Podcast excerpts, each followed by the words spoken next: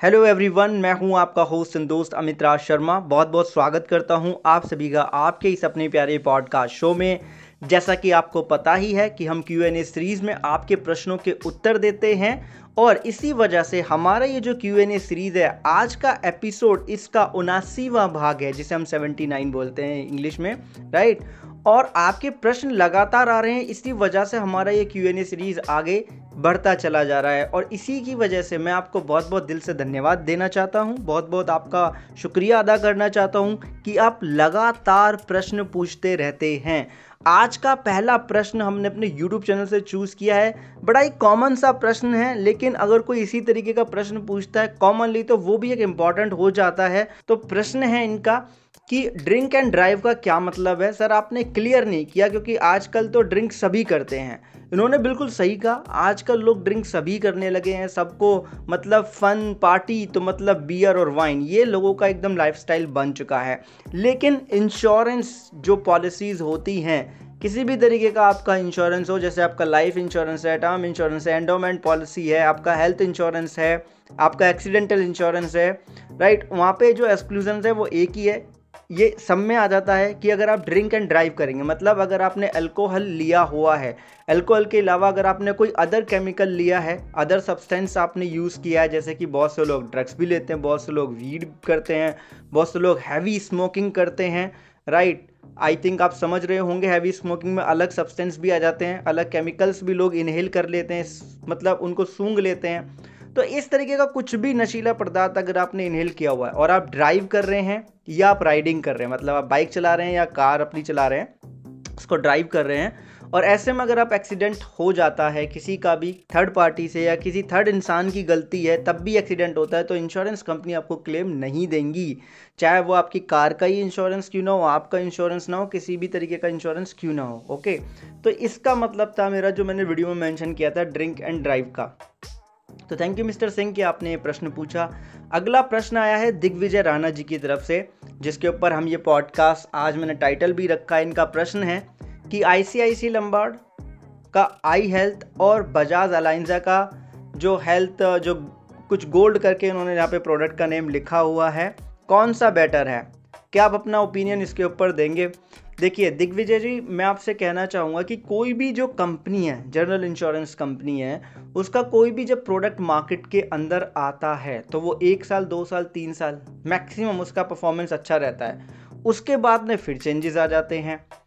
फिर वो प्रोडक्ट एक बदल जाता है। तो ऐसे में हमारा जो एम होना चाहिए ना तो वो ब्रांड होना चाहिए ना ही आ, कोई प्रोडक्ट होना चाहिए। हमें ध्यान देना होता है कि हमारा जो process of choosing the health insurance या लाइफ इंश्योरेंस प्रोडक्ट है वो कैसा है। हमें कितना अवेयर है तो इसलिए मैं हमेशा कहता हूँ कि आप कंपनी के बैकग्राउंड पे ध्यान दो। बहुत सारी कंपनियाँ ऐसी हैं जिनका मार्केट में उनके ऊपर अगर हम लोन अमाउंट जो बकाया चल रहा है, दो दो लाख करोड़ तक का है, लेकिन वो लाइफ इंश्योरेंस कंपनियाँ चल रही हैं, उनके लोग प्रोडक्ट धड़ल्ले से परचेज कर रहे हैं, वहाँ इन्वेस्ट कर रहे हैं, जबकि उनकी पेरेंट कंपनी के ऊपर दो दो ढाई ढाई लाख करोड़ तक का लोन है। तो अगर कोई कंपनी का क्लेम रेशो बहुत अच्छा शो हो रहा है आईसीआर भी सही है प्रोडक्ट भी अच्छा है तो इससे ये प्रूव नहीं हो जाता कि वो कंपनी सेफ़ एंड सिक्योर रहेगी। नहीं, ऐसा नहीं है। तो इसलिए जो हमारा process of choosing the health insurance या लाइफ इंश्योरेंस प्रोडक्ट है, हमें उस पर वर्क करना चाहिए। हमें क्या देखना है? हमें देखना है ऑर्गेनाइजेशन का बैकग्राउंड क्योंकि आज के टाइम में एक दो कंपनी को छोड़ के जितनी भी कंपनी है मार्केट के अंदर, वो जॉइंट वेंचर हैं।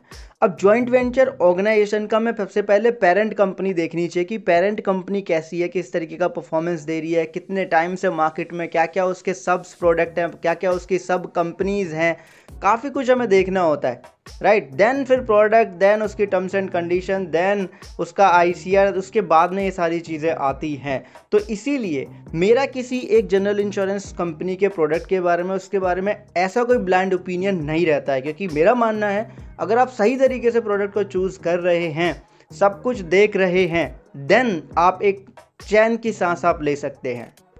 और ये आप किस तरीके से करेंगे, उसके लिए मैंने ऑलरेडी अगर आप हमारे पॉडकास्ट शो पे बने रहेंगे पिछले पॉडकास्ट एपिसोड को जाके चेक करेंगे तो आपको मिल जाएगी डिटेल मैंने उनमें बताया हुआ है ऑलरेडी यूट्यूब पे ऑलरेडी तीन से चार वीडियो इसी टॉपिक के ऊपर बनाया अलग अलग तरीके से। वहाँ पे भी मैंने समझाया हुआ है। ओके तो thank you so much for your question अब अगला जो प्रश्न है, वो है अजमत का। श्रीमान अजमत ने लिखा है, मान लो 10 से 15 साल बाद कोई कंपनी घाटे में आए तो अपने को क्या मिलेगा घंटा? मतलब इन्होंने एग्जैक्टली exactly यही लिखा है तो मैंने वही पढ़ दिया आई एम सॉरी मेरा कोई मतलब यहाँ पे नहीं है। एक्चुअली में उन्होंने जो लिखा है, मैंने यहाँ पे वही रीड कर दिया है। तो देखिए अजमत जी, ये बिल्कुल अगेन वैसा ही सवाल है कि क्या ओपिनियन है, उससे ही कनेक्टेड है। देखिए फ्यूचर में क्या होगा, हम अभी से प्रोडिक्ट नहीं कर सकते। जैसे कि किसी ने सोचा भी नहीं था कि यस बैंक में ऐसा कुछ होगा, लेकिन यस बैंक में ऐसा हुआ। किसी ने सोचा भी नहीं था कि आईडीबीआई बैंक में ऐसा होगा बट आईडीबीआई बैंक के साथ ऐसा हुआ। किसी ने सोचा भी नहीं था कि पीएमसी बैंक के साथ ऐसा होगा बट हुआ। किसी ने सोचा भी नहीं था कि इंश्योरेंस कंपनियाँ हमारे इंडिया के अंदर आएँगी बहुत सी और कब चली जाएँगी लोगों को पता भी नहीं चलेगा राइट तो फ्यूचर के बारे में मैं आपको नहीं बता सकता, लेकिन जैसा मैं ऑलरेडी बता चुका अगर हम उन सारी चीज़ों का ध्यान रखेंगे जस्ट जो मैंने अभी मैंशन किया है तो हम ध्यान दे सकते हैं, बाकी भाई, अजमत मेरे भाई, बाकी तो मानने के लिए कुछ भी हो सकता है। अब अगला जो प्रश्न है, वो है श्रीमान अनुज अमौर्या जी का। अमौर्या जी ने हमें लिखा है, सर, आप मेरे क्वेश्चन का जवाब दीजिए, जो कि बहुत ही इम्पोर्टेंट है, और आगे लिखते हैं कि क्या कंपनी एग्रीकल्चर से हुए बर्बादी का पैसा देती है क्या? मैं आगरा से हूँ। अनुज जी, बहुत बहुत धन्यवाद। आप आगरा से हैं। आगरा तो हम जाते रहते हैं। अच्छी जगह है आगरा। आगरा का ताजमहल है, लाल किला है, काफ़ी कुछ है वहाँ पे। देखने लायक ऐसी बात नहीं है कि नहीं है, बहुत कुछ है वहाँ। तो अनुज जी, सबसे पहले तो धन्यवाद कि आपने प्रश्न पूछा। और दूसरी चीज़ मैं आपको बताना चाहूँगा, अगर आपके पास में बीमा है, फ़सल बीमा है, या कॉर्प इंश्योरेंस भी हम इसको बोलते हैं, आपके पास है, और टर्म्स एंड कंडीशन जो हैं वो अलाउ करती हैं जिस तरीके से आप चाहते हैं, उस तरीके से क्लेम के लिए तो ज़रूर मिलेगा। अब आप बोलेंगे कि आपने सीधा आंसर नहीं दिया। देखिए, सीधा आंसर हो ही नहीं सकता क्योंकि मुझे नहीं पता आपने किस कंपनी का बीमा ले रखा है। और क्या क्या बीमा प्रोडक्ट वो है क्या एग्जैक्टली exactly? क्योंकि हर कंपनी के अलग अलग प्रोडक्ट हैं, अलग तरीके से वर्क करते हैं वो। थोड़ा बहुत स्लाइटली चेंज होता है।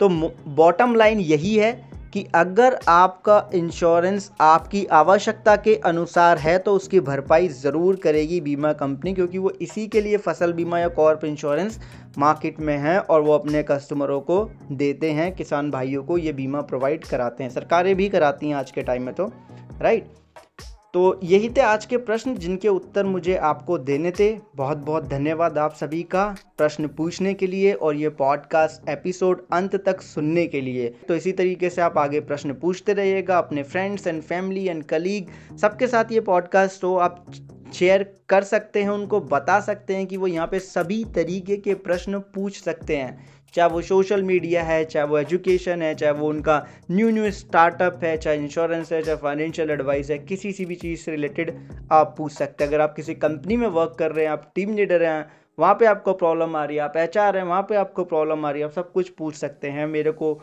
बहुत बहुत खुशी होगी आपकी सहायता करने में। तो चलता हूँ, विदा लेता हूँ आपसे। मिलूँगा अगले पॉडकास्ट एपिसोड में। तब तक के लिए खुश रहिए, मुस्कुराते रहिए, अफवाहों से दूर दूर रहिए। क्योंकि अफवाहें हमारे देश में बहुत ज़्यादा चलती हैं अफवाहों पर ध्यान ना दें।